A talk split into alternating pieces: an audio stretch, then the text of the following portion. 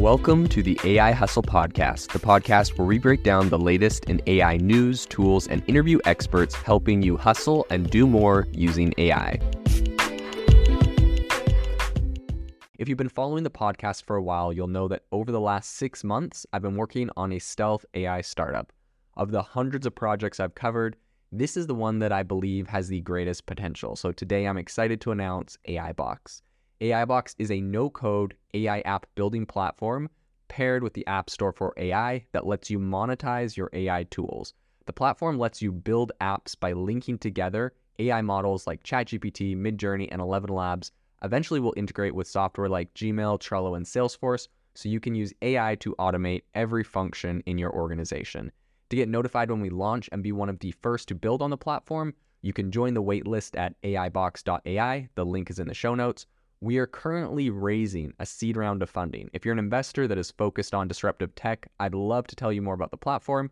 You can reach out to me at jaeden at aibox.ai. I'll leave that email in the show notes.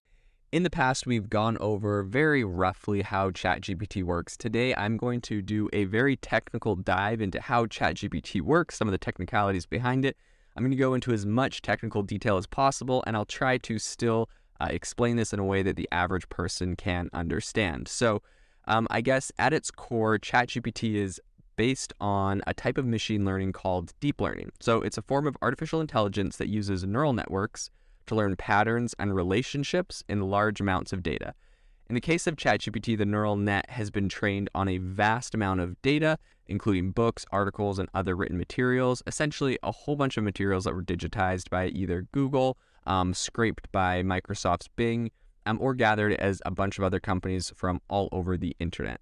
So the neural network is used by ChatGPT. Um, well, the specific one that is used is called a transformer, and this type of neural net is particularly effective at processing sequences of text data, like sentences and paragraphs. So the transformer, which is something that was actually uh, created or a, a, paper was written essentially in 2017 by some researchers at Google. So, you know, it's kind of interesting. Shout out to Google. They were on top of this way back in 2017, but they, I guess, did not capitalize on it in the same way. Um, but the transformer is made up of multiple layers of nodes, each which perform a specific operation on the input data. So when a user inputs a question or request into ChatGPT, the text is first pre processed by the model. So, this involves breaking the input down into a bunch of individual words and then converting each word into a numerical representation that can be understood by the neural network, right? Very interesting. It's not literally looking at the words and understanding them, it's breaking down the questions or the sentences, assigning different values to each word. Um, which is going to help it to then predict what a response should be. So once the input has been pre processed, it's fed into the transformer. So this transformer then uses its layers of nodes to essentially analyze the input and generate a response. The response is generated one word at a time, with each word being determined by the neural network's analysis of the previous words in the sequence. So the process, the process of uh, generating a response involves two key steps. Number one is encoding, and then number two is decoding. So encoding involves taking the input text, right, the question you ask it, and representing it in a way that can be understood by the neural network. Decoding involves taking the neural network's output and converting it into natural language text that can be understood by the user.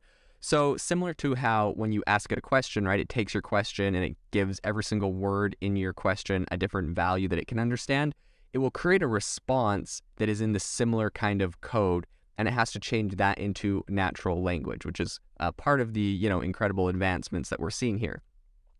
So the encoding step is performed using a process called tokenization. So this essentially uh, just involves breaking the input text down into individual words or tokens and converting each token into a numerical representation. So this numerical representation is then fed into the neural network's input layer. Uh, the neural network's layer then processes the input generating a series of outputs that represents the probability of various words being the next word in the sequence. So what that's saying is essentially when it's coming up with a response to your question or your query that you give ChatGPT, it's coming up with a whole like right. It's like it's pretty much like an auto. Um, it's like a it's like a next word predictor, like on Google when you're typing a text, um, or on Gmail when you're typing an email and it's saying you know this is probably the next thing you're to say it has like a handful of words that it thinks could be next, and it's saying, I'm giving this word a 95% chance to be next, this one 80%, right? And and then whatever one has the highest one, it's usually going to be going with that.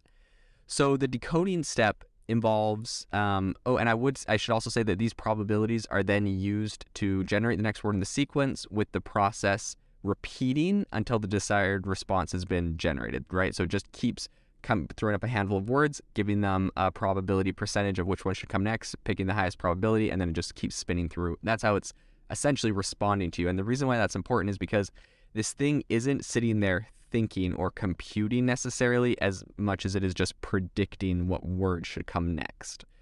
Um, so when we look at the decoding step, this actually involves taking the neural network's output um, and converting it into natural language text, right? So it's created kind of these like tokens, this this output, which obviously we wouldn't understand, and it now has to convert that into natural language text. So this is done by using a process called text generation. Text generation essentially just involves taking the numerical outputs from the neural network and converting it back into words. So the text generation process is guided by a technique called beam search. And this involves generating multiple possible responses and selecting the one that is the most likely to be correct based on the neural network's output probabilities, right, that we were talking about earlier. Um, and the selected response is then returned to the user as the model's final output. So overall, ChatGPT is a very impressive technical achievement. As you can see, this thing is very sophisticated. Um, it's helping to push the boundaries of natural language processing. I think we've all seen that to a very large degree.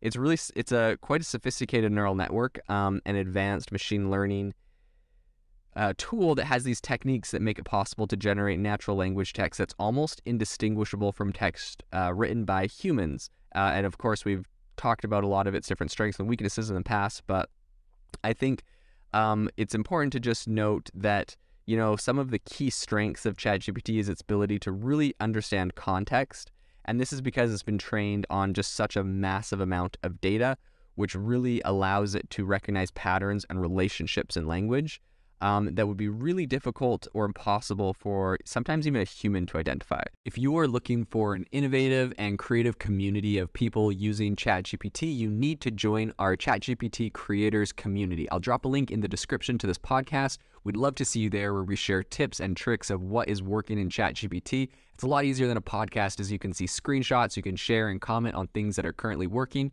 So if this sounds interesting to you, check out the link in the comment. We'd love to have you in the community.